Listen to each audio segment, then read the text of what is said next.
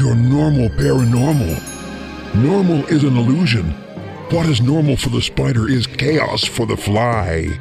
Come with us on a journey where the cold creeps up on you, where the shadows are larger than life, where you'll lose your courage and possibly your mind. And you like it like that.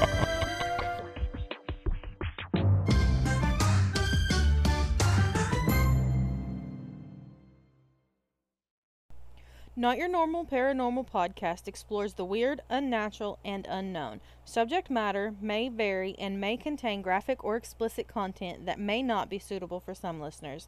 Listener discretion is advised. Enter at your own risk. Hi, everybody. Welcome back to Not Your Normal Paranormal. I'm Kat, I'm Kylie. I'm Robyn. and we're a family. Today we're using Robyn's tarot deck. It's the Lone Strider Journey. It's very interesting. And what card did we get? We got the Four of Pentacles. Cool. What does it mean? So the key words are wealth, prosperity, greed, materialism, and superficiality. Okay, I was getting ready to say hot damn. I can see But the then you greed kept and going. materialism because she's got as much as she can carry in her hands. Okay, but she's like wealth and prosperity, and I'm like hot damn, and then she's like greed, materialism, and I'm like mm, no. So, reading from the book, it says the Four of Pentacles shows a character holding her material possessions. The card signifies accomplishment and accumulation of wealth, but also warns against greed and materialism. The character clutches her wealth but is removed from her town behind. She is immobilized by her possessions and distant from her community. The Four of Pentacles is positive and negative. Like most of the Pentacles, this card speaks of prosperity and wealth, but it also warns of the adverse and alienating effects that focus on the material that the material can bring. This is a good omen card for those seeking wealth and success, but be aware of the double edge that success wields. Um, Does it let's train see. us we're going to be successful? I like that. I can see the double edge. This week we're discussing mysterious places. Cut is going first with The coffins of Arth- uh, Arthur's seat. I totally spelled it completely wrong. I wrote authors, but I, and I forgot the R everywhere. Coffins of Arthur's Seat. That sounds really interesting. I've Um, never heard of it, so had not either. I'm prepared to learn. it's not as interesting as I thought it would be upon discovering it, but it's a little bit interesting. Um, see here. She's got she's got tabs, people. She's got tabs in to highlight specific points.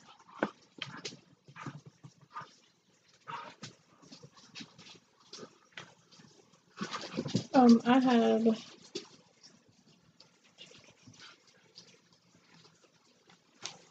I should have marked it.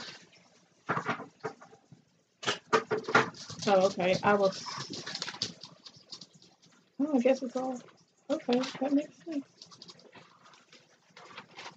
Kylie does not have her notes in order, They are in order. as they just- usual. Shut up. They're always in order. They are not. And you flip back and forth. Okay.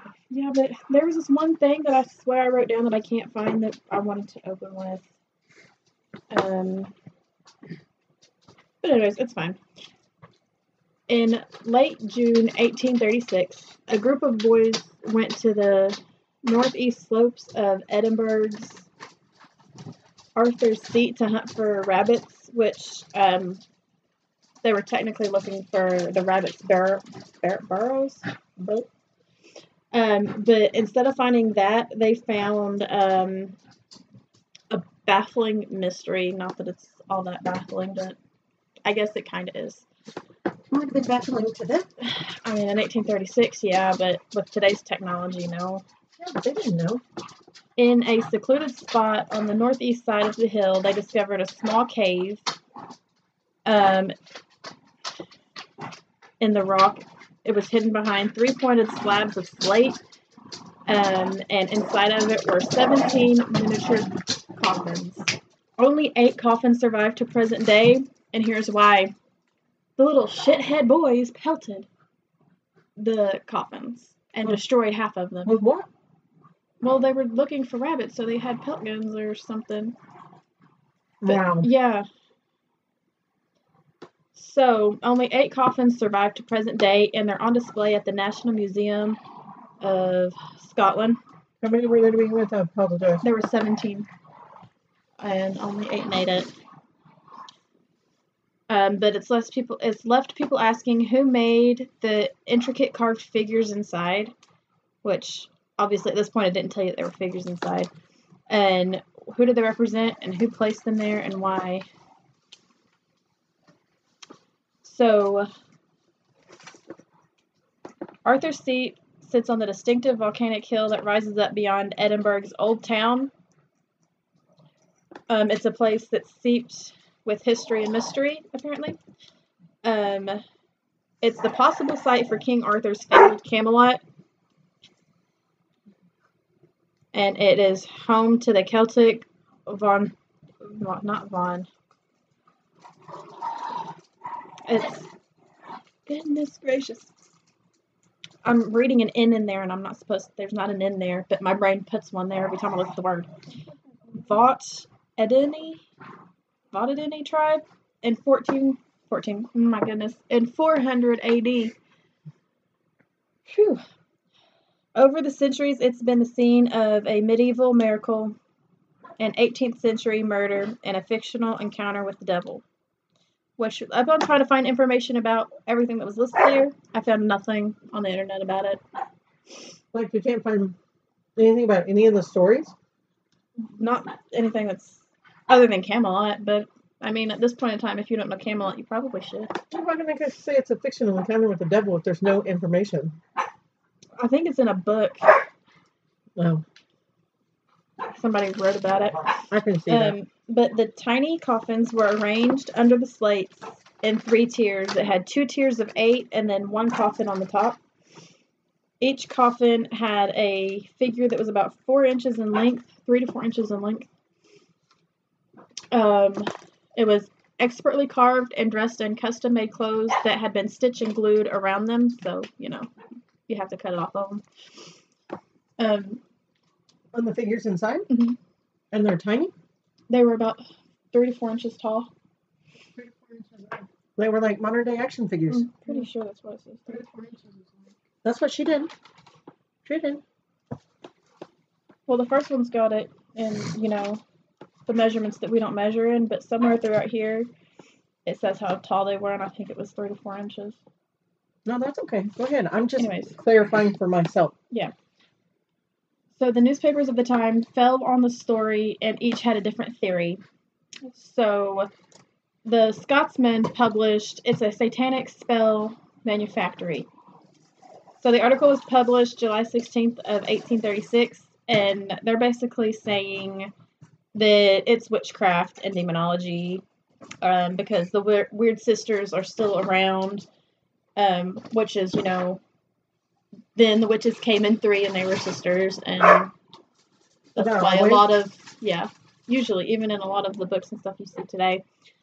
Um but they were claiming that um their ancient power was working the spells of death by entombing the likeness of those they wished to destroy and within the 17 coffins um, a month later the Edinburgh Evening Post proposed a more measured solution, claiming that the coffins represented an ancient custom which prevailed um, in Saxony of burying um, of departed friends who died in a distant land. Like an effigy. Yes, Okay. and um, they also linked it to how sailors used to do it um, to give a Christian burial to anybody that they lost at sea. Okay. Okay, so I probably missed it. Did you say what the figures were made of? I know you said clothes were pasted on them. They were wooden. They were carved, hand carved. Okay. Okay. Um, after the initial the initial flurry of media interest, the coffins passed into the hands of a private collector, reappearing in 1901 when eight were donated to the Museum of the Society of Antiquar- Mm, Antiquities. yeah, of Scotland. I have no idea why I've got letters and words that should not be there. I can tell you.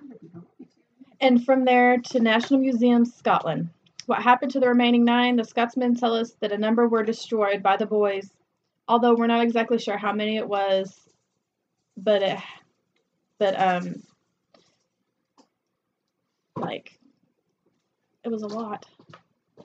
Five years later, in 1906, the Scotsman published another bizarre stor- story about the coffins, stating a lady residing in Edinburgh had told the paper that her father had sometimes visited had been visited at his business by a daft man. On one occasion, the man had drawn on a piece of paper a picture of three small coffins with the dates 1837, 1838, and 1840 written underneath. In the autumn of 1837, a near relative of the man died. The following year, a cousin died, and in 1840, his own brother died. After the funeral, the daft they I don't know why at first they just described him as a daft man, which I guess this is just to give clarity to those who don't know exactly what that means. Is he was um, deaf and mute? Uh, well, that's what they called him back then. Yeah. So he appeared again and walked into the man's office, and then after that he vanished and was never seen again. So then they fast forward to 1976, um, and Walter Hävernick, the director of the Museum of Hamburg History, had come up with a new theory referring to a German seafaring superstition. Seafaring? Seafaring. Yeah. to of keeping mandrake roots or dolls in tiny coffins as talisman. He um, said that they were a hoard of lucky charms hidden in the hillside by a merchant to be sold to sailors. Wow. that But- also brings into play. I mean, I don't know about you, but the first time I've ever heard of mandrakes was on Harry Potter. So Yeah. that kind of gives me a visual of what this was. Um, the use of charms persisted in Scotland, um, but not in Ireland as much. So no evidence of this particular tradition has been found in Ireland up until this point. They're saying basically Okay, so they're they're saying that they're throwing it out. was a German thing, people are throwing out theories. right? And this guy is saying that he thinks it's a German thing that somehow worked its way into Ireland. This guy was Yes, okay. um, because the use of charms like that were used in Scotland well into the 19th century, but um, it's no evidence of it has uh, been found throughout Scotland in that time period. Okay. All of the figures appear to be made by the same hand, although it's possible the coffins were crafted by two different people. Some of the materials and tools used were wood, iron embellishments, nails, and a sharp hooked knife, which indicate the coffins could have been fashioned by a shoemaker. Um, the figures seem to form a set. Tiny. Yeah. Oh, they're all a set. They're a set. So um, the figures seem to form a set, and their upright, bearing flat feet and swinging arms suggest they may have been toy soldier soldiers. Their eyes were made open, making it unlikely that they were originally designed in place of a corpse. So now they're like voodoo dolls. Some of the figures are missing their arms, but they were probably removed so that they could fit into the coffins. So usually they would take the arms and lay them on top of them and then close the coffin lid. Okay, so because you're saying usually, and I'm like, is that a thing or? Because I would think they would make the coffin to fit the little figure. Yeah. Like that's what that's what they did in the old west. Like they would come out and measure the body in the street and be like, okay, this long, this wide, and make a box to fit. hmm I mean, obviously these aren't bodies, but still, I would think if you're going to go to that much trouble to construct something like that, Yeah. It says the fabric that they're dressed in um, dates from the early 1830s, so they hadn't been there for more than six years at most when they were discovered. Really, So that kind of takes away all of the mystery. Like they've not been there for a long time. Which I was hoping still, to find out. Still No, some mystery though, because where did they come But from? I mean, like, and what purpose do they have? I understand what you're saying. You're thinking it would have been more interesting if, if it was for a more ancient yeah, time. but it wasn't. It was from six years ago at most. Well, it, uh, to me, there's still mystery So because at this who point, did it, who made them, and what was their purpose? At this point, we know where they came from and when they were buried, but what do they represent? Um, so we're gonna take a step back in time to the early 19th century of Edinburgh. Um, so celebrated as the seat of the Scottish Enlightenment, transformed by the creation of the Georgian New Town. And in 1822, graced by the first visit of the reigning monarch since 1650, Edinburgh had much to boast about in the early 19th century. Um, so, Deacon Brodie was a respectable tradesman, counselor, and the deacon of Incorporation of Wrights by. But at night, he turned his skills as a locksmith and, and cabinet maker um he, he he was breaking and entering. Right. to elaborate. He was just breaking and entering so he took He His his knowledge- skills, the breaking in there. um he had a plan to burgle the um Excise Office and that led to his downfall. He was hanged on edinburgh's high street before a crowd of 40,000 people. Um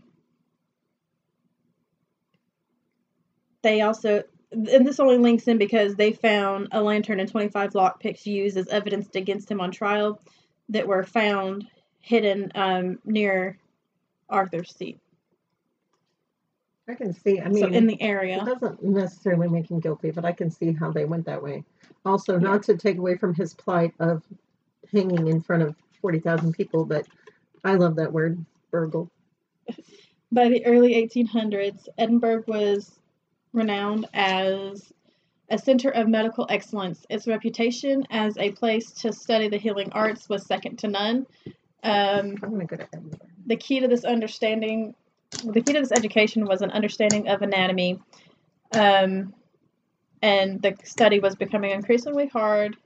Um, so basically, everybody in the area were getting their stuff from the school at Edinburgh. Right. Um, but they were running short of cadavers for dissection. This is where people think of bodies. So it was so the supply and demand were off balance, so people started digging up bodies. And so the practice of body snatching began and they were selling them to the anatomists. Um, and probably making a very lucrative deal. yeah, the practice horrified the Scottish. Okay, so I guess we are in Scotland. I have no yeah, idea Edinburgh. where my Yeah. brain is going with Ireland. Hmm. It's because we were just talking about an Ireland upcoming before. episode earlier. Okay. I was with you in Scotland. Did she say Ireland? People, I was with her in Scotland. no, because it it's got to make sure of both type of people in here. I guess Irish immigrants, Burke and Hare. yes, Burke and Hare. There's a movie. Are you covering that? Yeah. Okay, go. Um, they begin their murderous career almost by accident when an er, er, el- blah, blah, blah, when an elderly tenant of Hare's boarding house in the West Port died, owing him money. To recoup the losses, Burke and Hare sold the man's body to Robert Knox for use in his anatomy school in the Surgeon's Square. Okay, that's just good business though, because he owed him money. Easy money, right? But with nobody else in the boarding house prepared to drop dead of their on their own accord, the pair thought they'd hurry the process along a bit, and so began a vicious killing spree that lasted ten months, That during which no. Burke and Hare dispatched at least 16 victims and earned around 150. What would that be? Pounds? I guess. It would be pounds. But in today's money, that would be 1,200 or 12,000. 12,000 per Is body. per body? Or I don't think it was per body. That's total. I think it was total. I was going to say that's a lot of money. Um, They would they would have been dispatching a lot more. yeah. I didn't know they killed him. I thought they were doing the body snatching like other people were. I haven't seen the movie. I just know. Uh, spoiler alert: Simon Pegg is in the movie, along with um, I'm not going to remember his name, but he played Gollum on Lord of the Rings. I don't remember his name either, but Andy. It's Andy something. she doesn't like Gollum, so she wouldn't know. I know. Sad. Um, so at first they were choosing their victims carefully, picking off um, people who were weren't likely to be missed. But as the time went by, they got sloppy, killing local figures who were instantly recognizable when uncovered on the slab. Wow. so they went outside the boarding house. They were like old people. This is no fun. Let's go and kill people who are well known. Yeah. Okay. No, that's not. They weren't very smart. Um, in November 1828, the duo were arrested. Hare turned king's witness and granted immunity from prosecution because he sold his out his friend down the river. well, of course. You Um, save yourself.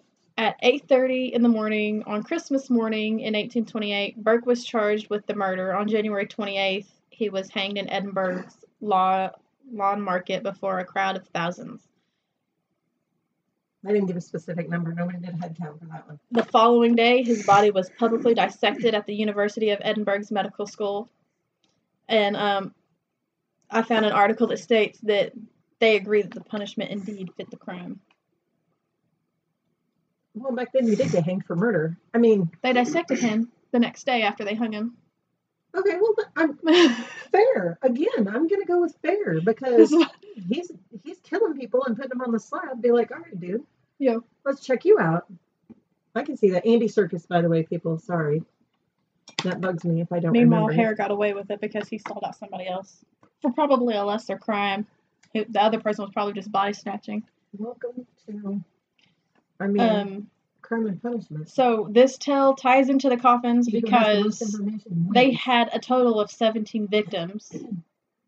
I know it says 16 earlier, but that's because they're not including the old man. He was not. He was accidentally not part of it at, at the beginning. the very the very first guy. So there were 17 coffins, and there were 17 victims. And it was buried just a few years after Burke and Hare's sensational story had hit headlines. So they're thinking, Were the Mm. dolls anatomically correct? Did they only kill men? I mean, not anatomically correct. Excuse me. That's not what I meant. I meant were they anatomical? we'll get there. Woo! We'll get there. So no they're, more margarita. so they're thinking that the coffins represented as a substitute for the poor, friendless souls that were dispatched by the murderous pair. So it's could be true, but 12 of Burke and Hare's victims were female, and all of the figures in the coffin were all dressed as men. But perhaps the figures were just simply meant as symbols, but I don't know though. If you're having Yeah. trouble to glue clothes on, but they still don't know who buried them. They're asking, you know, maybe it was somebody that was close to the murderers or an onlooker that was just sympathetic. But um, they found their way into the Museum of Collections and they have been on display and continue to fascinate. But I found another article and I swear I wrote it down, but it is not in my notebook at all anywhere now. But it was a better article that was stating that um, the people that found the coffins um, one of the people that was part of the when the boys came back and was like, "Hey, we found this," and they went and looked, and they kept them. And then after this woman's father died, because I guess he's the one that kept them, she donated them to the museum. oh, okay. So it took a while for that to happen. I think she said that her dad had them for twenty years. Wow. So they just kept them. Yeah, he kept them. I can see that though. I mean, kind of if you found something like that, if you had something like that, you would think of it more as a collector's thing than something that needed to be reported because not real bodies, right? It's like art, kind Yeah. of. And we still don't know what they were supposed to represent, No. I was which is weird. My I- I question was though just is hoping to find something a little bit more fascinating about it, but well, my question is if they think it's a, um, a German tradition, what do the Germans do it for? What is their what is their process of is it to uh, memor- like memorialize a loved one who died? well, the, you said something about seafaring. Was that the Germans? yeah, Okay, so they were like they did for people lost they at sea. they would put dolls or um, mandrake roots in tiny coffins as talisman, right, right. Because if they're lost at sea, you're not going to they have the were body. thought of lucky char- as lucky charms. I'm sorry. Every time you say that, I think you're magically, magically delicious. I'm sorry, people. Listen, we know we're we're weird and we like it like that. And that concludes the coffins of Arthur's seat. And I said it right that time. I have no See, idea you what know- went on when I was writing this You because know, it's a, every time I wrote off Arthur's. I either wrote authors or I wrote Arthur's without the R. authors, Office. But in my defense, it was like two o'clock in the morning. When Okay, but. To be fair, though, to be fair to you, you don't think it's a very interesting story. I think it's an interesting It story is because it leaves you and just it leaves you wondering. There's no just conclusion. think it would be more interesting if they had been dated back longer than six years before they were found. I don't know. I don't know why they have to be old to be. Because it would be Interesting. more interesting that they survived all that time in that cave and nobody up until this point in time found them. Okay, I can see that because they're made of wood, which means also that they wouldn't have survived that long unless it was some kind of supernatural thing. So fair. But now I'm gonna wonder. Coffin? What? I don't. Never heard of it, but yeah, I thought it was interesting. That's cool. Too bad I don't get any answers to all my Robyn- many, many, many questions. Robyn sounds so enthused. yeah, it was cool. Robyn's chilling. Okay, so I'm covering the Winchester House, and this that is exactly what I wrote on my notebook. I'll take a picture if you want to see it. But I wrote the Winchester House, and while I'm doing my research, it is known as the Winchester Mystery House. I didn't know that. I thought it was just known as the Winchester Mansion. Mm, it's it's the Winchester Mystery House. Mansion's not even in it, which is ridiculous. But um, the Winchester Mystery House is an architectural wonder and historic landmark in San Jose, California. There are many theories about the house and its owner. Um, but there's no denying that it was um, that it's got a lot of um, the occult and spiritualism tied to it one way one way or another one way or another i learned some things that i didn't know and listen i am very fascinated with winchester house. And in fact spoiler alert i get to see it in march. Woo! okay the other people at the table are not happy with me but i'm going to send them pictures. Like selfies. Like look where i am. They're going to hate me when i come home. Anyway i love you. Anyway there are a lot of theories. A lot of theories. I wrote at one point that there are three theories that is untrue. There are so many more theories about what this is, and and I've only heard really one in my lifetime.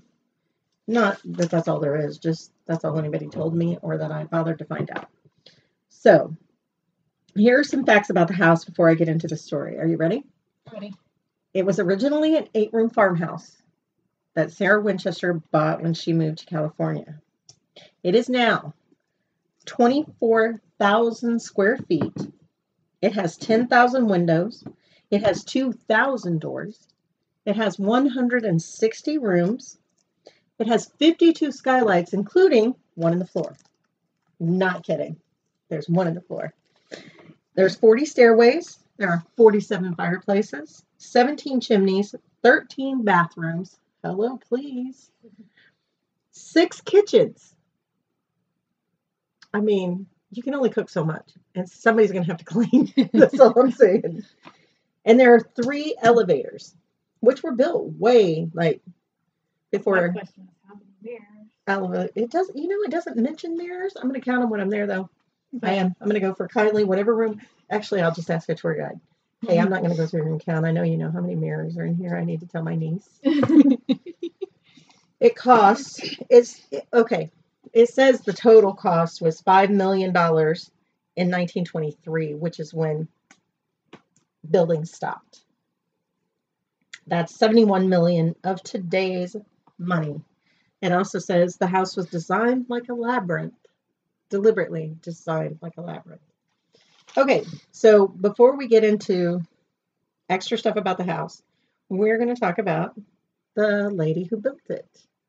Sarah Lockwood Pardee says she was born in 1840. That's the most common that I've seen.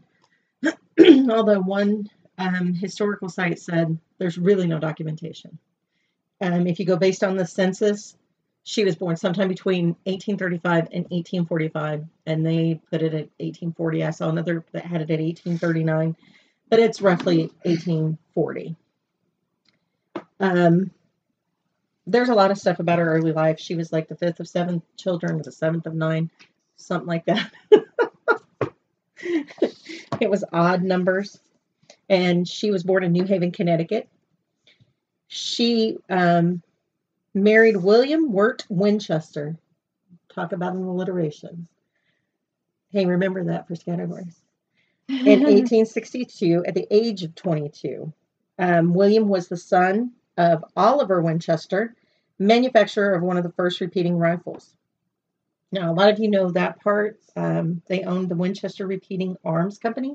What you don't know is that started actually in 1866. Prior to that, Oliver and his partner owned a clothing store. Yes. Theirs was a happy marriage by all appearances, and four years after the wedding, they welcomed a daughter, Annie Pardee Winchester, their only child. Um, tragically, they lost their baby girl when she was um, only six weeks old with something called, I am winging it here because I meant to write it down and I didn't. I'm not even going to say it. It's like Marsusis or something like that. It is a disease where the body doesn't um, absorb proteins and nutrients like it's supposed to. Hmm. So even though they're feeding her and, and like taking care of her, her body just wouldn't Yeah. absorb it, and she passed away. That was in 1866, the same year they started the rifle company. and of course, they took the the death of their baby girl hard, but and they never had any more children. I don't know why. Doesn't there's nothing that really says that. In 1880, Sarah's father-in-law Oliver passed away and was followed a year later by her husband who died of tuberculosis in March of 1881. Upon his death, uh, Sarah inherited $20 million and 50% ownership in the Winchester Repeating Arms Company. Um, it says she, one thing says, and this was by a friend of hers at the time, says that after the death, she took a, she left New Haven, which is where she was born and raised and went on a three year kind of sabbatical to Europe. What she did there is not really recorded. I don't guess there were letters back and forth or whatever. Um, and then after that, in 1884 is when she settled in California to be close to uh, several of her relatives who had gone to California during the 1849 gold rush. They were kind of spread out. She um, first settled like in the Bay Area, and then it said moved inland to Santa Clara, San, yeah, Santa Clara, which now is San Jose. So she settled in California, and she bought an eight-room farmhouse. Now, a couple of things you need to know before we talk about her house is she was. Let me turn the page because I had to write all of this down she was a staunch Baconian Masonic. She also acquired a vast and uncanny, this is like their words, uncanny knowledge of Masonic, I'm going to say this wrong, Roscurian, Roscursian, hmm, I knew I said it wrong, ritual and symbology. Additionally, she gravitated toward theosophy. Yeah, that's the word anyway, all of this is to take into consideration because the three theories about her was um, she built the house and not long or she bought the house. And not long after she bought the house she hired 20 carpenters to come in and renovate and reconstruct. And um, this continued i've seen 36 years 38 years. I'm pretty sure it's 38 years until the day that she died from from the time she bought the house and started it which i don't think was the first day but maybe a couple of weeks in it wasn't long until the day she died. The house was built on this says 24 7 365 which would drive me bonkers. Says the first theory is she was trying to relive happier times. According to the los angeles times she and her husband william had overseen the building of their former residence in new haven Connecticut together, and they thought she was building because that was a really happy time in her life to remind her of that. The second theory is that Sarah was being philanthropic at heart. Wow, that she was philanthropic at heart. I did put was being. I really did. She employed dozens of carpenters. It says 20. She started with 20. I did not Maybe over time. find a total. Well, I'm sure she did because they had to work in shifts, right? Because they couldn't come in and work 24 hours. Somebody had to go home and sleep. Otherwise, going to be a lot of accidents. Anyway, they worked around the clock, and she paid them triple the rate of similarly skilled carpenters. She had lots, this is a quote, she had, quote, lots of money and wanted to keep her workers gainfully employed, end quote. That's another theory. And the third, and most widely popular, is that, and they called it a bizarre theory, is that Sarah was acting on the advice of a medium who, while supposedly channing, channeling her late husband, said she needed to build enough rooms for all the souls of people killed by the Winchester rifles. Legend is that the home's labyrinth of rooms within rooms, interior facing windows, doors that open to walls, and stairs leading to nowhere were all part of a grand plan to confuse the spirits of the dead. Now, having said that, this woman spoke four languages. She was very smart. And she is the sole architect of this house. They said that um, every night she would go into what was known, it was like a top, um, kind of the top of a tower that had windows in the house that was called the witch's cap. She would go in there every night and people like could hear talking, and then she would come out and tell them what they were to do the next day. Like there was no long term. This is what we're going to do for the next several months. Every night she came out with plans. This is what we're going to do tomorrow. This is what we did today. Tomorrow is this. So people were like, mm, nobody knows where the plans came from, but they always came at night. She was known to hold like seances and stuff in the house, which to be fair to Sarah, was very popular during that time. We talked about this Yeah. when we talked about occultism. It was that was huge during that time. People passing away, and you want to be able to communicate. Like, I'm sure it broke her heart when her baby daughter died, but worse, in my opinion, would be for her husband because somebody that she could talk to, somebody that she spent all that time with. You know, she would want to talk to him. Anyway, those are the going theories. There's a thing I'm going to read here. It's from, it's just called The Truth About SarahWinchester.com. It says, aside from the immense size and Victorian style architecture, the house has a number of unique characteristics. To begin, it is undeniably a, labyrinth that is always, always referred to as labyrinth or labyrinth like. There are literally miles of maze like corridors and twisting hallways, some of which have dead ends, forcing the traveler to turn around and back up. There are also some centrally located passages and stairways that serve as shortcuts, allowing a virtual leap from one side of the house to the other. Traversing the labyrinth is truly dizzying and disorienting to one's sensibilities. Also, you have to be careful, and I know they have this roped off so that like people who come to visit can't go there, but there are doors that literally you open them, and if you took a step through, you would fall, probably to your death. The house abounds in oddities and anomalous features. There are rooms within rooms. There's a staircase that leads nowhere, abruptly halting at the ceiling in another place. There is a door which opens into a solid wall. Some of the house's 47 chimneys have an overhead ceiling. How many chimneys did I say? Yeah, 47 fireplaces. 47 chimneys have an overhead ceiling, while in some places there are skylights covered by a roof, and some skylights are covered by another skylight. And in one place, Kylie, there's a skylight built into the floor. There are tiny doors leading into large spaces and large doors that lead into very small spaces. That makes me think of Alice in Wonderland. Mhm. Really does. In another part of the house, a second story door opens outward to a sheer drop to the ground below. Moreover, upside down pillars can be found all about the house. Many visitors to the Winchester Mansion have justifiably compared, compared its strange design to the work of the late Dutch artist M.C.C. Escher.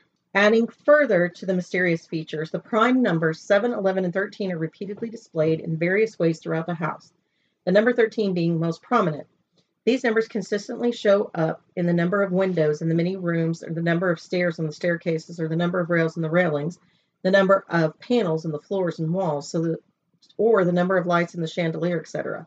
Unquestionably, these three prime numbers were extremely important to Sarah and to Francis Bacon. Remember, I mentioned she was Baconian. well, ahead, well ahead of her time, Mrs. Winchester employed many high tech interventions of her day. She is believed to have been the first builder to use um, wool insulation. The house was lit with carbide gas lights that were supplied by its own gas manufacturing plant. Panels of electric buttons were used to operate the lights by means of electromechanical strikers, which caused a spark to ignite the various lamps. So she kind of invented her own or started her own electrical lights. So I think it's pretty awesome. Yeah. That was 18, what did I tell you? 1884 between 1922. That's crazy. Um, Sarah was also among the first to make use of a shower. Smart woman. she had a jacuzzi like, yeah. and elevators, two driven by hydraulics and a third by electricity. Practically a small town unto itself, the Winchester estate was virtually self-sufficient, self-sufficient with its own carpenter and plumber's workshops, along with an on-premise water and electrical supply and a sewage drainage system. News of Mrs. Winchester's death on September the 5th, 1922, found her workers halting construction, leaving nails half driven into the walls. In accordance with her 12 page, 13 part will, signed by her 13 times, Sarah had her entire estate divided into generous portions to be distributed among a number of charities and those people who had faithfully spent years in her service. Her favorite niece and secretary, Marion Marriott, yeah, that's her name, oversaw the removal and um, sale of all of her furnishings and personal property. Roy Leib, her attorney of many years, had been named in her will as executor to her estate. He sold the house to the people who, in 1933, um, preserved it as a living museum. Today, it is known as the Winchester Mystery House, also known as California Historical Landmark Number 868. Although no mention ever surfaced as to any specific guidelines or special instructions by which Mr. Leib would select a buyer for the property, one gets the distinct impression that Sarah wanted the house to stand intact and perpetually preserved. And so it does. Now, the folklore is despite the fact that Sarah Winchester was extremely secretive about herself, nearly all of what the public thinks it knows about her reads like a mismatch of gossip out of National Enquirer. that's that's the article, not me. Um, this person calls it the folklore, just because there's so many different things that was said about her, and um, she was very reclusive. When it says that that her estate was kind of a small town unto itself. She didn't go out there. There are very, very few photographs of her. There's only one that I know of that was taken like on the estate and she's sitting in the carriage. Um, but she would come out and meet with the worker or the foreman every morning to give them their instructions. She didn't go into town. She had servants go into town. I also read that when she died, um, all of the people who had worked for her and had they did work for her for years I'm very loyal to her. She paid them I'm triple. But when she died, they left. They walked off the property and like went about their daily business. And I, I guess they found a few to ask them, you know, what was it like working there? Not one of them would ever talk about it. Not one of them would ever say like anything that had happened there or anything about her personal um, business, really. Nothing about who came and went. I know that it said one article said that uh, Teddy Roosevelt wanted to meet up with her, and she was like, mm, no. And Harry Houdini went to the house. I believe that was after she was dead, and it was kind of a landmark. And he went because a lot of people know Harry Houdini as a uh, magician, which I would like to cover him sometime. Note to self. Uh, he also went through a period where he was um, strongly into the occult, but he would go to different places, different mediums, with the sole purpose of proving that, of debunking them, essentially. I did this. And he went to the Winchester House, and he was like, "It's just a very, very weird." He called it the Winchester Mystery House, and he was like, "I, you know." Something's odd about it, but he wouldn't get into it. But he did, he couldn't debunk it excuse me. So some of the um, folklore says that after William's death, she sought out the advice of then famous Boston medium Adam Coons, which I've heard his name before, During a seance with Coons, she was told that because of um, the many people who had been slayed by the Winchester rifle, she was cursed by the Winchester fortune. He further instructed uh, Sarah that the angry spirits demanded that she move to California and build them a house. I want to make a note here that um, there were a lot of gun sales back then, like a lot of gun manufacturers back then. A lot of people didn't feel guilt about, you know, there wasn't mass shootings and stuff like that. People had them for protection, people had them for hunting, people had them for different reasons, but People had more sense back then. Well, that's fair too. But um, you know, you as a gun manufacturer, you didn't go to bed at night going, "Gosh, I wonder what somebody's going to do with the gun that I just, you know, sold them," because you don't have any control over that. Um. Yeah. Okay. Upon her arrival in California, Sarah began holding her own seances every midnight so that she could receive the next day's building instructions from the spirits. Her seances allegedly involved the use of a Ouija board and planchette and 13 various colored robes she would ritualistically sorry ritualistically wear each night for the education edification jesus lord. Edification of the spirits within the confines of her seance room. To further appease the angry spirits mrs winchester made sure the construction of the house went on nonstop 24-7 365 days a year for fear that should the building ever stop she would die. For some inexplicable reason however mrs winchester took precautions in the building design so as to incorporate all of the strange features of the house to confuse the evil spirits.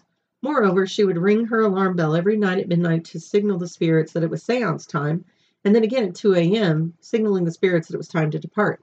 Which begs the question who was in charge of whom? And why would spirits have an inability or need to keep track of time? Which, yeah, I don't like ringing a dinner bell. Hey, Furthermore, Sarah infused the number 7 and 11 into the architecture and 13 because they were lucky numbers. Oh, and the number 13 is an unlucky number that she used to ward off evil spooks. Why would you use lucky and unlucky? She also slept in a different room every night as an extra measure. That's true. She had, I mean, I can't say it's true. It's reported widely that she slept in a different room every night. How could you sleep with all the construction going on? anyway, this um, just goes on to talk more about that, which is what most of us are familiar with if we know about the house. Um, I'm going to close it out because I feel like I give you a lot of information, a lot of history, because I like to delve into that, and then I don't give you the fun stuff. So, like, the spirits helped her design the house, but That's what they're saying, but she but- built it to confuse the spirits. which doesn't make sense, right? So, is, is she in tune with the spirits and she's going, let me borrow some of your knowledge so that I can do this? Or is she a terrified woman afraid and building the room so that the spirits will leave her alone? Doesn't make sense. Doesn't make sense. I mean, the architecture of it, and I'll tell you more about this after I visit it. But the architecture, she's gonna, she's gonna punch me in a minute. The architecture of it, something is up. Skylights in the floor, doors going nowhere.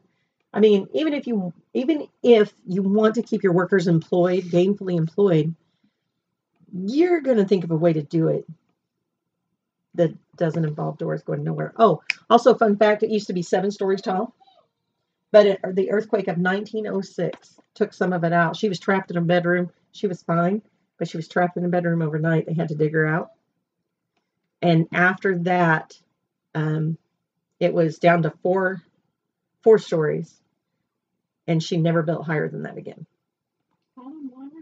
There was some kind of theory at the time, which I didn't delve into that, and I should have. There was some kind of theory at the time that she felt like the spirits were telling her that she's building in a direction they didn't want her to go, or Don't go up, go out, go down. anyway, it says it's a Queen Anne revival mansion on the outside and a construction oddity on the inside. And here are five, I guess, Okay. spooky stories. Five spooky stories about the Winchester house. Um, the Hall of Fires. Some employees who worked at the mansion for, for Mrs. Winchester are said to have stayed on after their deaths. Haven't heard that. Heard they all left. There are footsteps heard shuffling to and from Mrs. Winchester's room. Her servants? There's an apparition with black hair who is frequently spotted pushing a wheelbarrow.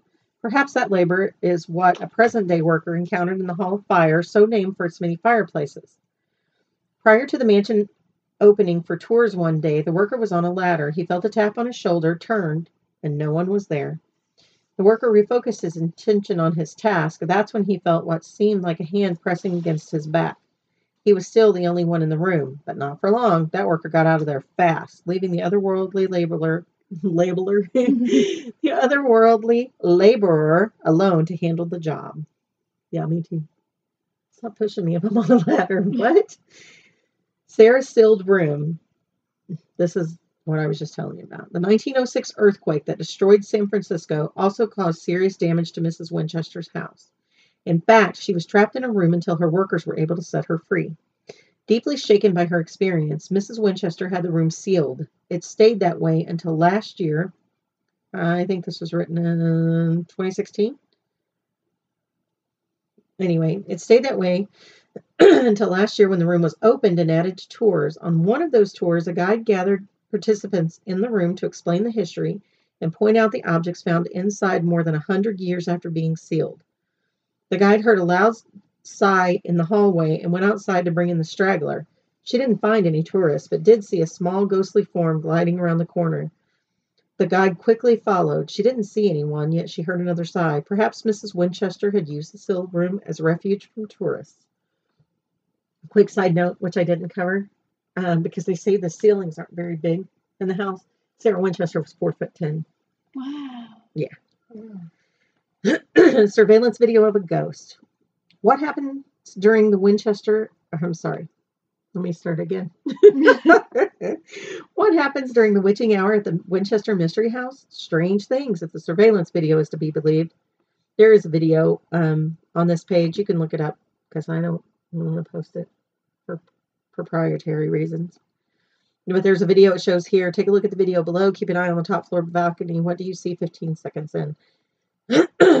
so we're going to watch it real quick so we can see.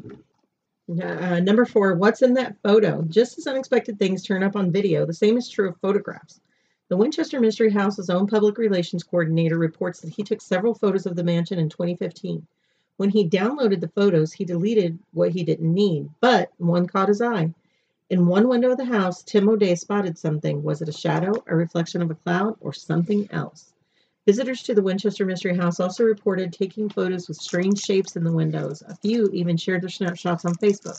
If you visit, study all photos carefully before hitting the delete button. You never know what you'll find. I'm going to be taking like a gazillion photos. We're going to put them on something and blow them up. Stop making that face. I would take you if I could. This is five. Helen Mirren as Sarah Winchester, which we knew. There was a movie out recently. Helen Mirren played Sarah Winchester, but I don't understand how that's a spooky fact. Filmmakers from Australia are making the movie. Okay. Um, this mentions Friday the 13th, Kylie. I don't know when this was, but it says, have you looked at the calendar? This Friday is Friday the 13th. It's not. not, not right now. Mrs. Winchester was said to be fascinated by the number 13. Every Friday the 13th, the bell tolls 13 times on the 13th hour, 1 p.m. If you stop by to video the event, remember to check all video and photos carefully before deleting. You never know who will show up unexpectedly in your keepsakes. it just makes me want to go even more. And I am going. I don't care if they look evil at me because I would take them if I could. Anyway, and that's the Winchester Mystery House. And I'm sure there's a lot more to know about it. I want to do like a 24 hour hold in the house, like ghost investigation. I think that would be fun. Oh, this the Winchester House? Yeah. For 24 I don't know hours. what they would let us do though. They do have after dark tours now. Anyway, that's the Winchester Mystery House, which I still find fascinating and will probably read more about because I just love it. Plus, I'm going to have pictures taken in, even if there's no activity while I'm there. Kylie.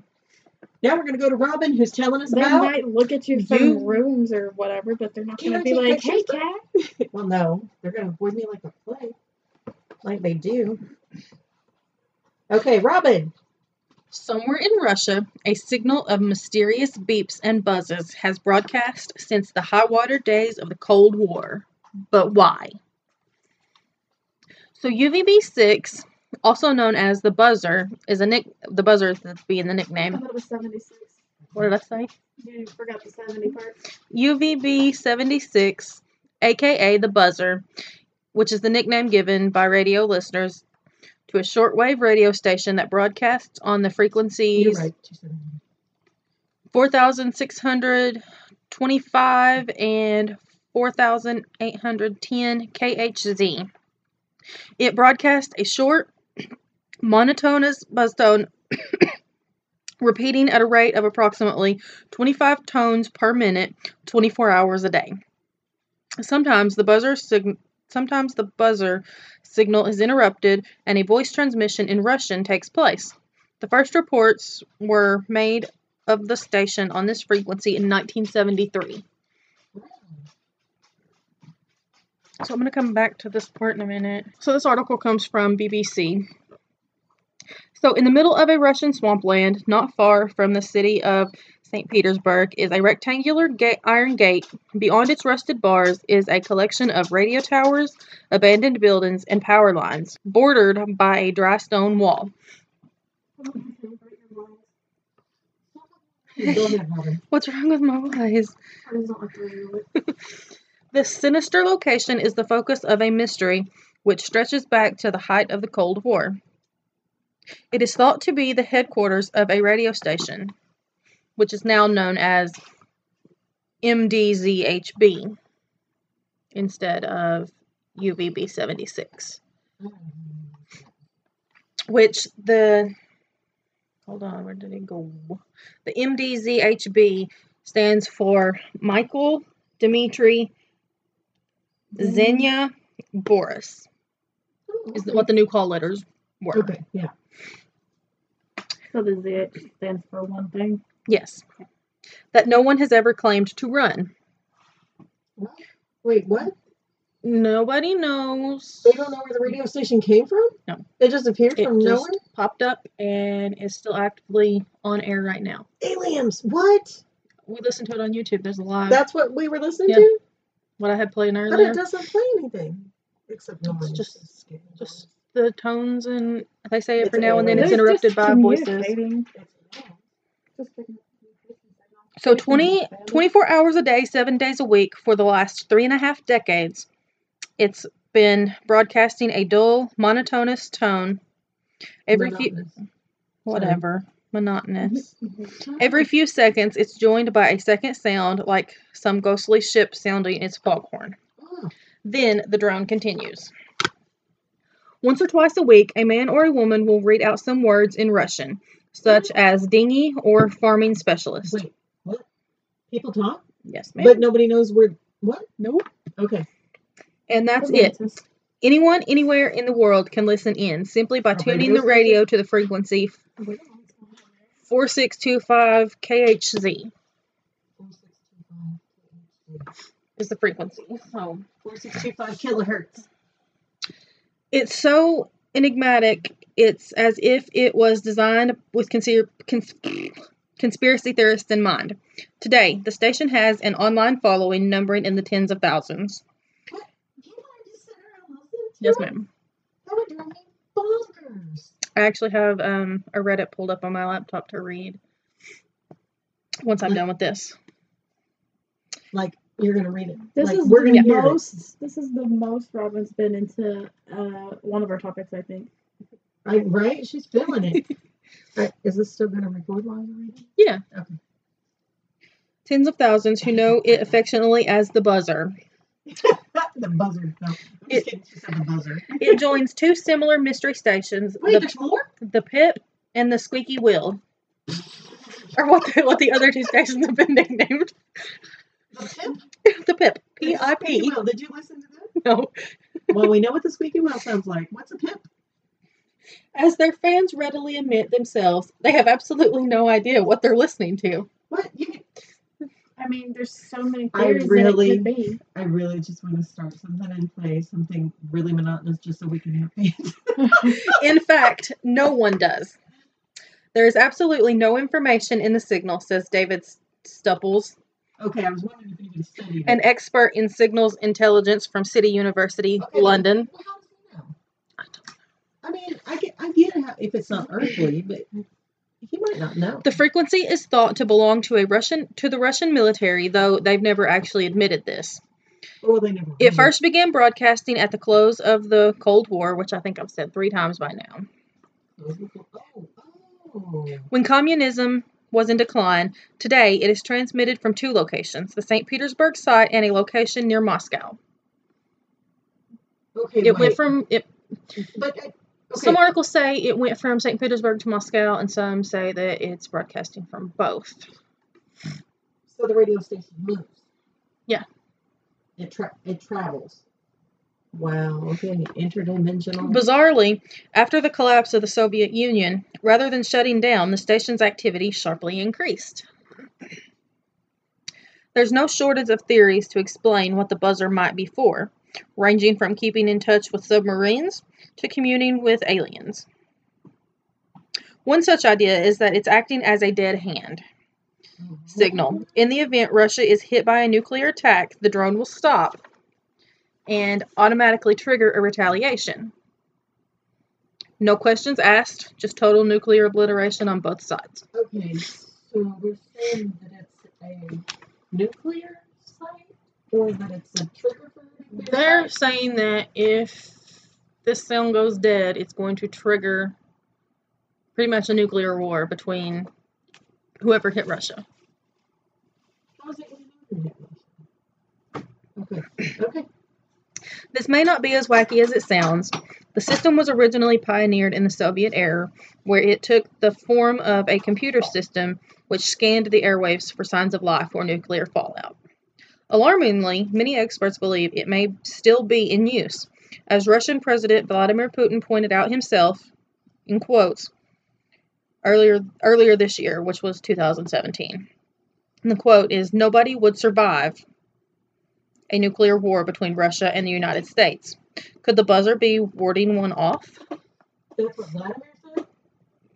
well, his his his- oh no, his quote his says- at the United States. his says nobody would survive. oh, that's it. That's the quote. Nobody would survive. Okay, all right. So now it makes sense what you said because basically, what that's implying is that if anybody attacks Russia with nukes, they're just gonna kill the world. Or that both countries have the weaponry too. We're not the only two countries that haven't, though. No, but I mean, it doesn't say how the dead hand- how. No, that's not true. that is. I mean, That is not true. North Korea has nukes. Yeah. I'm sorry. We're the most likely crazy people. Iran has nukes. No, but like, there's more of Actually, we're getting along with Russia right now. right now. Okay. It For some people, it doesn't take animosity. Again, North Korea. they are. They, I mean, they, I do mention them. Okay, go. in a little bit. As it happens, there are clues in the signal itself. Like all international radio, the buzzer operates at a relatively low frequency known as shortwave. Yes. This means that compared to local radio, mobile phones, and television signals, fewer waves pass through a single point every second. It also means they can travel a lot farther. It's also thanks to sky waves.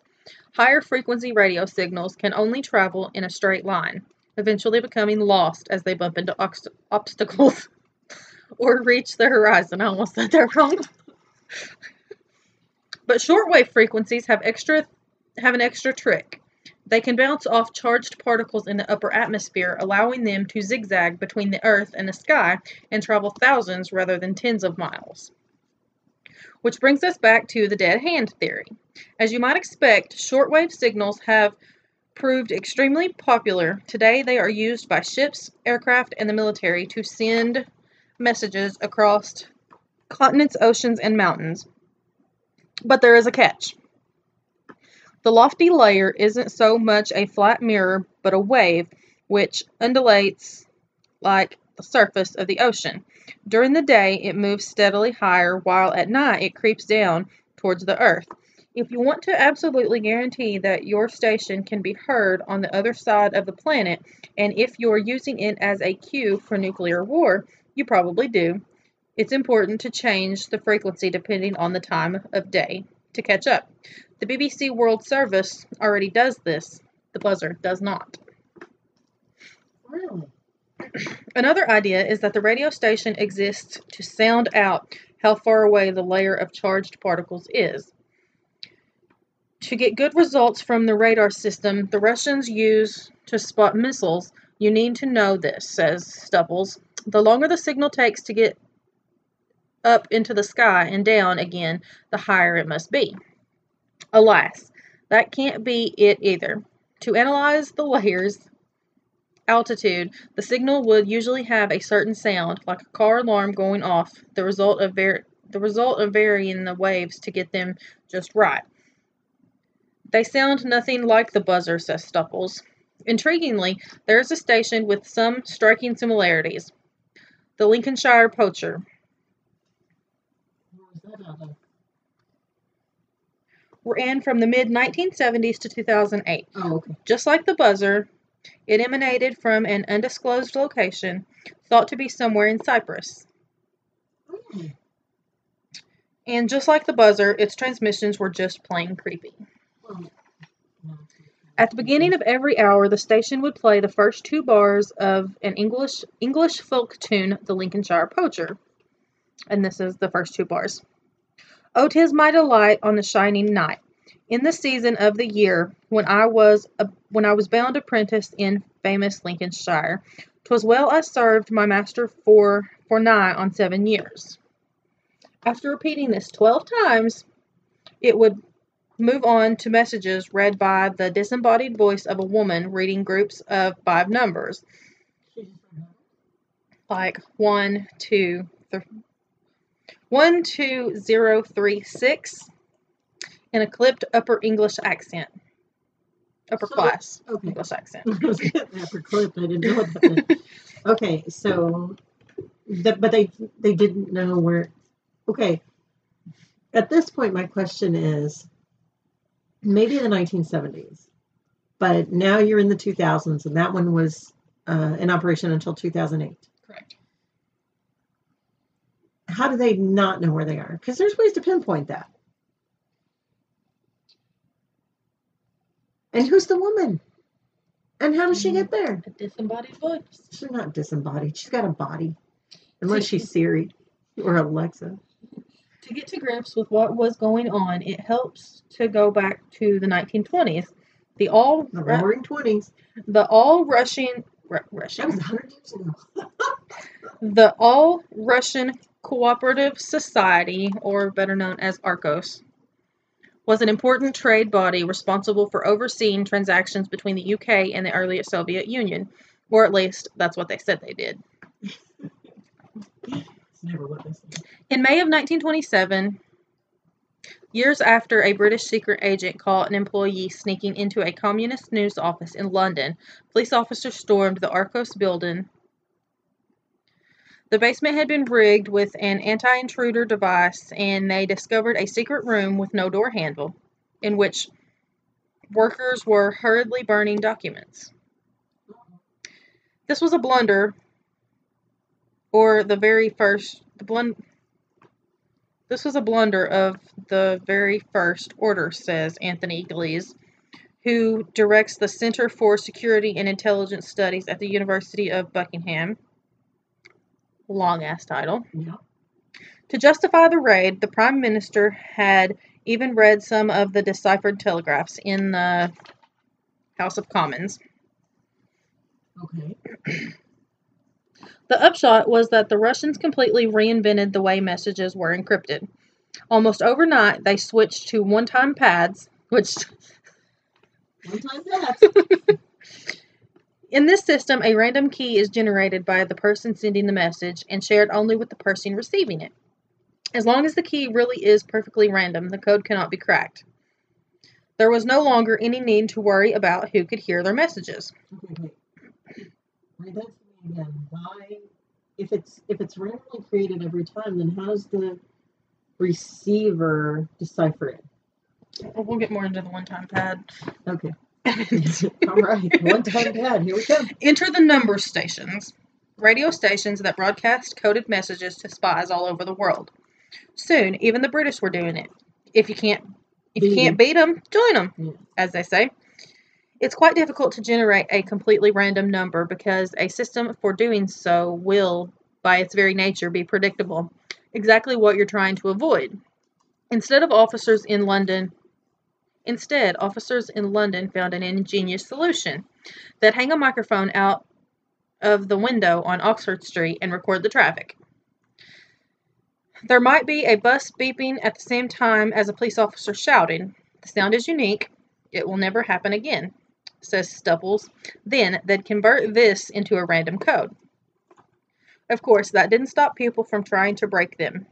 During World War II, the British realized that they could, in fact, decipher the messages, but they'd have to get their hands on the one time pad that was used to encrypt them. Oh, okay. We discovered that the Russians used the out of date sheets of one time pads as substitute toilet paper in Russian army hospitals in East Germany, says Glees. Needless to say, British intelligence officers soon found themselves rifling through the contents of Soviet latrines. Oh, that does not sound like a pleasant job. The new channel of communications was so useful it didn't take long before the number of stations had popped up all over the world.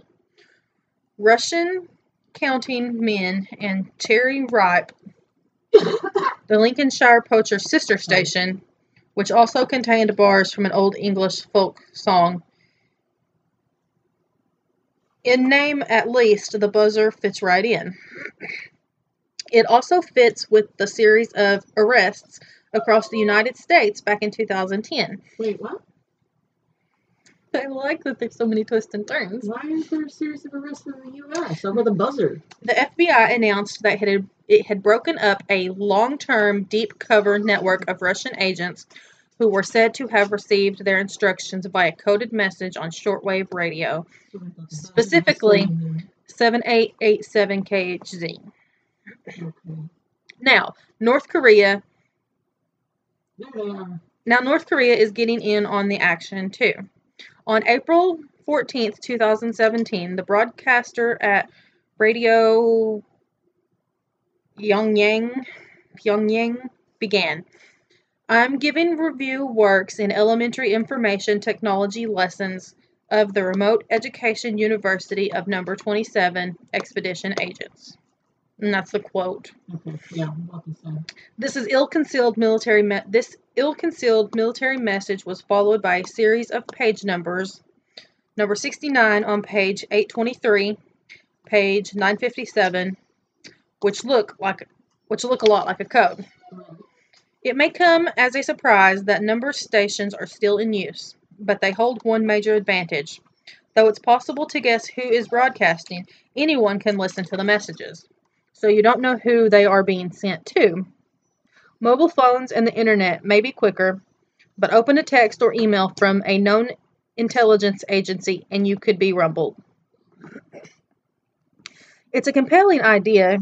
The buzzer has been hiding in plain sight, instructing a network of illicit Russian spies all over the world. There's just one problem. The buzzer never broadcasts any numbered messages. Yeah, from Ireland, it's just the monotonous tone. And you said Occasionally there is a broken message. message. This doesn't strictly matter since one time pads can be used to translate anything, from code words to garbled speech.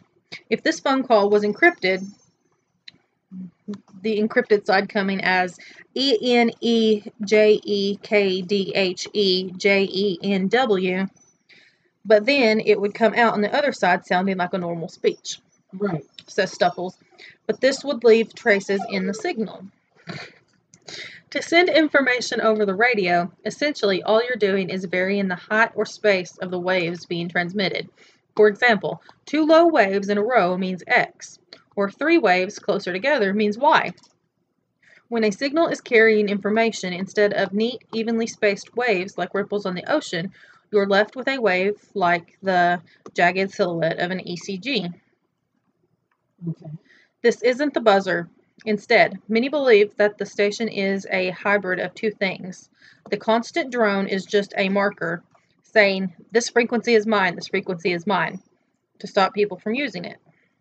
It only became a number station. It only becomes a number station in moments of crisis, such as if Russia were invaded. Then it would function as a way to instruct their worldwide spy network and military forces on standby in remote areas. After all, this is a country around 70 times the size of the UK. Right. It seems they're all, it seems they're already been prac- practicing. In 2013, they issued a special message, Command 135 issued. That was said to be test message for full combat readiness, says uh, somebody named Goldmanis, a radio enthusiast who listens to the station from his home in the Baltic states. The mystery of the Russian radio may have been solved, but if the, its fans are right, let's just hope that drone never stops. I do have something else that I Well, skipped okay, over. but if if the fans are the only ones thinking that, This is kind of a day, I don't know, day by day kind of thing from a different article that I found. From a lonely rusted tower in a forest north of Moscow, a mysterious shortwave radio station transmitted day and night for at least the decade leading up to 1992. It broadcast almost nothing but beeps. After that, it switched to buzzes, generally 21 to 34 per minute, each lasting roughly a second. The signal was said to emanate from the grounds of a mini military city near the village of Povarovo. And that is how it's said, because I googled it. Yes.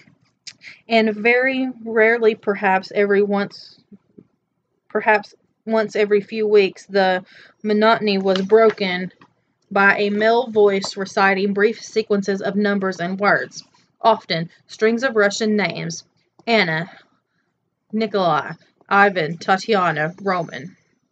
But the balance of the airtime was filled by a steady, almost maddening series of inexplicable tones.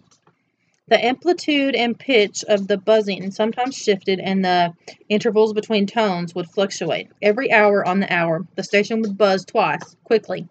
None of the upheavals that had enveloped Russia in the last decade of the Cold War and the first two decades of the post Cold War era. Perestroika, the end of the Afghan War, the Soviet implosion, the end of price controls, the bombing of parliament, the first Chechen War, the oligarchs, the financial crisis, the second Chechen War, the rise of Putinism had ever kept UVB 76. As the station's call sign ran from its incru- incrucible purpose, during that time, its broadcast came to. Hold on, I wrote really small here. Trans. Yeah, no, but trans. I don't You know. did write really small there. In. Transfer a small code I don't think it's transferred. of shortwave Transferred a shortwave cadre of shortwave radio enthusiasts who tuned in and documented nearly every signal it transmitted. Although the buzzer had always been an unknown qual- quantity, would you shut up? It was also a reassuring constant droning on with a dark monotone like regularity. They don't know what they're listening to, but they're fascinated by the un by the strangeness of the mindless evil beeping. But on June 5th, 2010, the buzzing ceased. No one no announcements, no explanations, only silence. The following day, the broadcast resumed as if nothing had happened.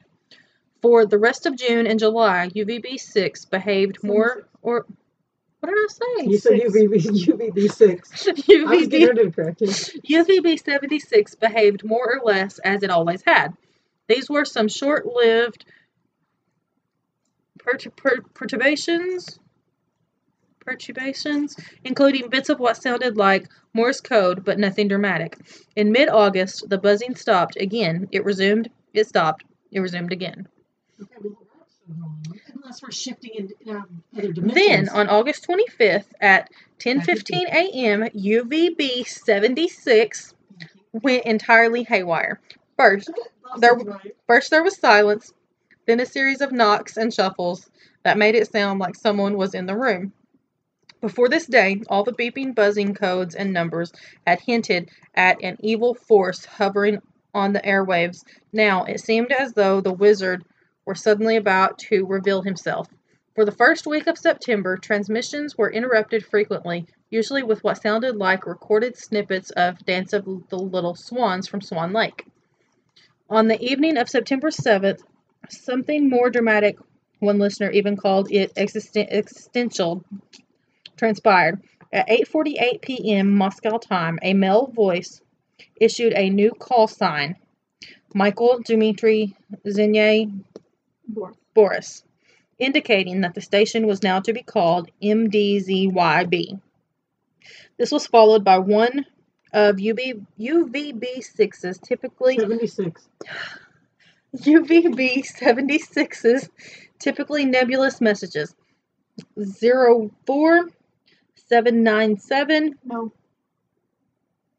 04797, bitch. No. Yes. Nine No, I, I was like, I'm looking at it. It's 979. Leave me alone. you apologize to your sister. Just trying to help you. I'm number dyslexic, okay? She, she me, 797. I'm like, no. Gosh. Read it again. UVB 76 did a thing. Yes, you can. Because you can edit it. Zero four nine seven nine D R E N D O U T, followed by a longer series of numbers. Mhm. Then T R E N E R S K I Y, and yet more numbers. So we don't know what any of it means, but we do know that if, it stops, that if it stops transmitting, the world doesn't end because we didn't die. But Unless we're dead, and we don't know. what was one of the years that it stopped? Do you know? Um, She said this was 2010. 2010. There was more to There's a this. I just theory that at some point in 2010 we went into another dimension instead of going to hell. I thought it was in 2012 with the There's Mayan also one on that too. Maybe we're just going in and out of all But the this was dimensions this happened in June and June, July, August, and September of of 2010. 2010. Which I mean, there was more to it. I just decided to move on to another article Well, instead of going on with it. I don't I know do have a couple Reddit numbers. Okay. things. I want to know what the numbers mean. We should do like the Mandela effect. The Mandela effect. Oh yeah, So this was posted So about fun. eight days ago on Reddit. drives me crazy. This is one person's theory on UVB UVB 76's actual purpose. While many have said that once the buzzer stops buzzing, we're doomed, and that it, that was debunked because the buzzer has sometimes shut off for repairs. I believe that the strange message UVB 76 sends out is just practice messages for a nuclear war. In parentheses, UVB 76 is located in a major strategic communications hub near St. Petersburg. It was formerly located near Moscow, Moscow. Moscow, um, in the city of Povarovo. In the event that an actual nuclear war begins, UVB 76 would send out a message. Officers at missile sites will match the message with a certain code that is changed frequently as to prevent any form of interference from hostile power. If the message matches with the code, launch procedures may begin. After the strategic missile sites at each military district begins firing their missiles, UVB 76 falls silent.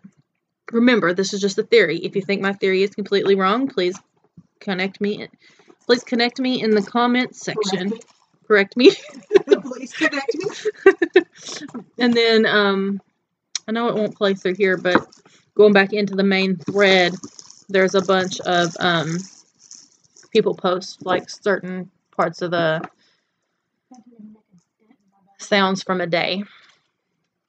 And that was just from nine days ago or eight days ago that somebody had posted that. Um, Okay, 12 can correct it in 12 days ago. Because in 2010 it stopped. 12 days ago, it says. Oh, okay. um, there's another in here from a different user from 12 days ago. It says, okay, so I'm listening to into UVB 76 and I hear a weird sound that sounds like an alien abduction, but right after it, it hits with static. So, what is your opinions on this? What is it?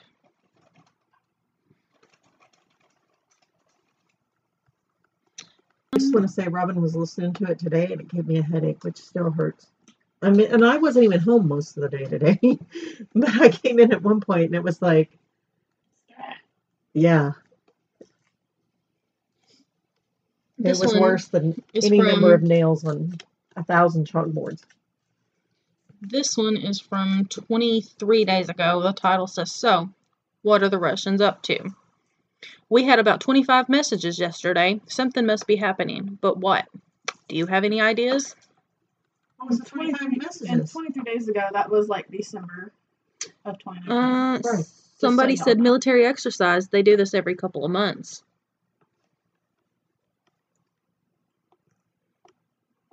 Well, I mean, which is fair.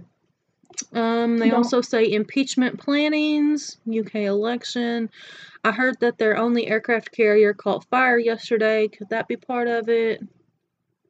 Have there been any voice transmissions today? Not so far. Update there was a message at 1939 GMT time. We'll upload ASAP. Ending the recording now. Nothing happening after 2100. So I mean, there's just a bunch of uh, nobody knows, and I mean, it can be shut down if it needs to be shut down, but nobody knows anything about it. The Russians haven't admitted to having it. Well, why would they if they're going to use it for their.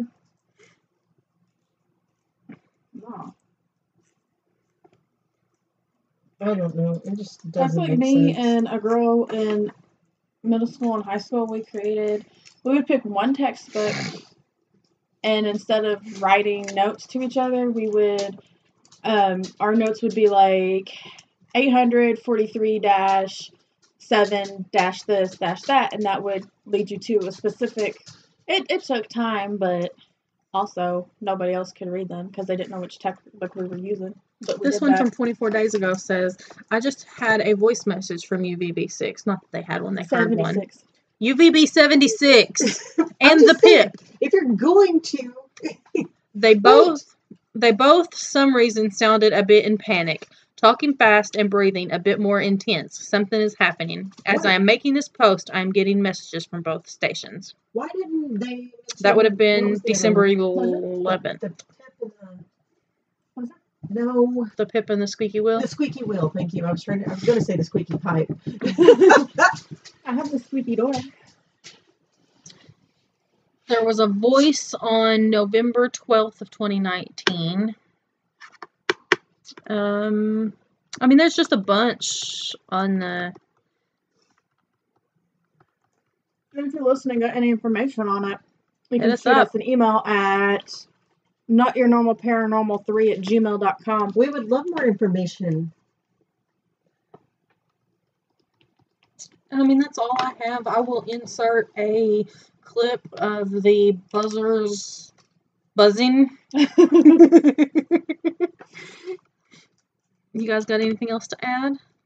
No, I'm super intrigued by this though.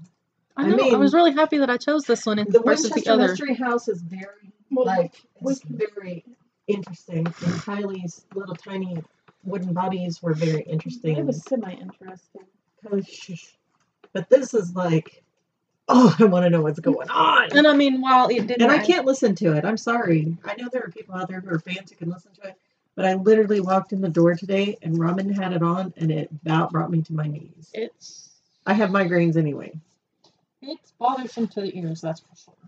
It, it's not just the ear; it's like the nerve endings But in I my was, cerebellum. I was happy that I chose this mysterious place. And while I mean, I never actually talked about the place itself because nobody knows. Never heard of it. But I mean, Well, got to you be can't place. talk about the place itself because we don't know we don't know what it is. We know it may be in Povarovo or it may be in Moscow. Right. It may. For all we know, it could be in my own backyard. It's not.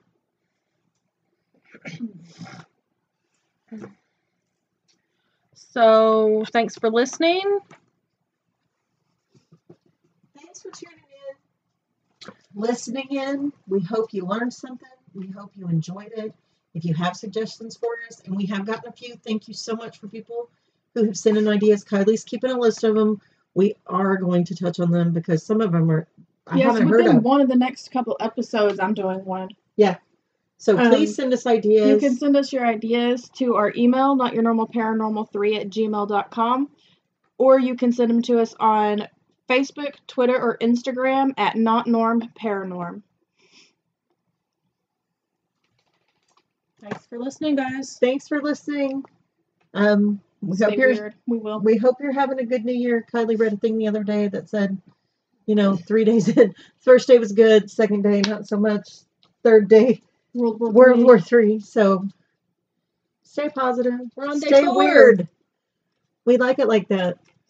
See you guys later. Bye.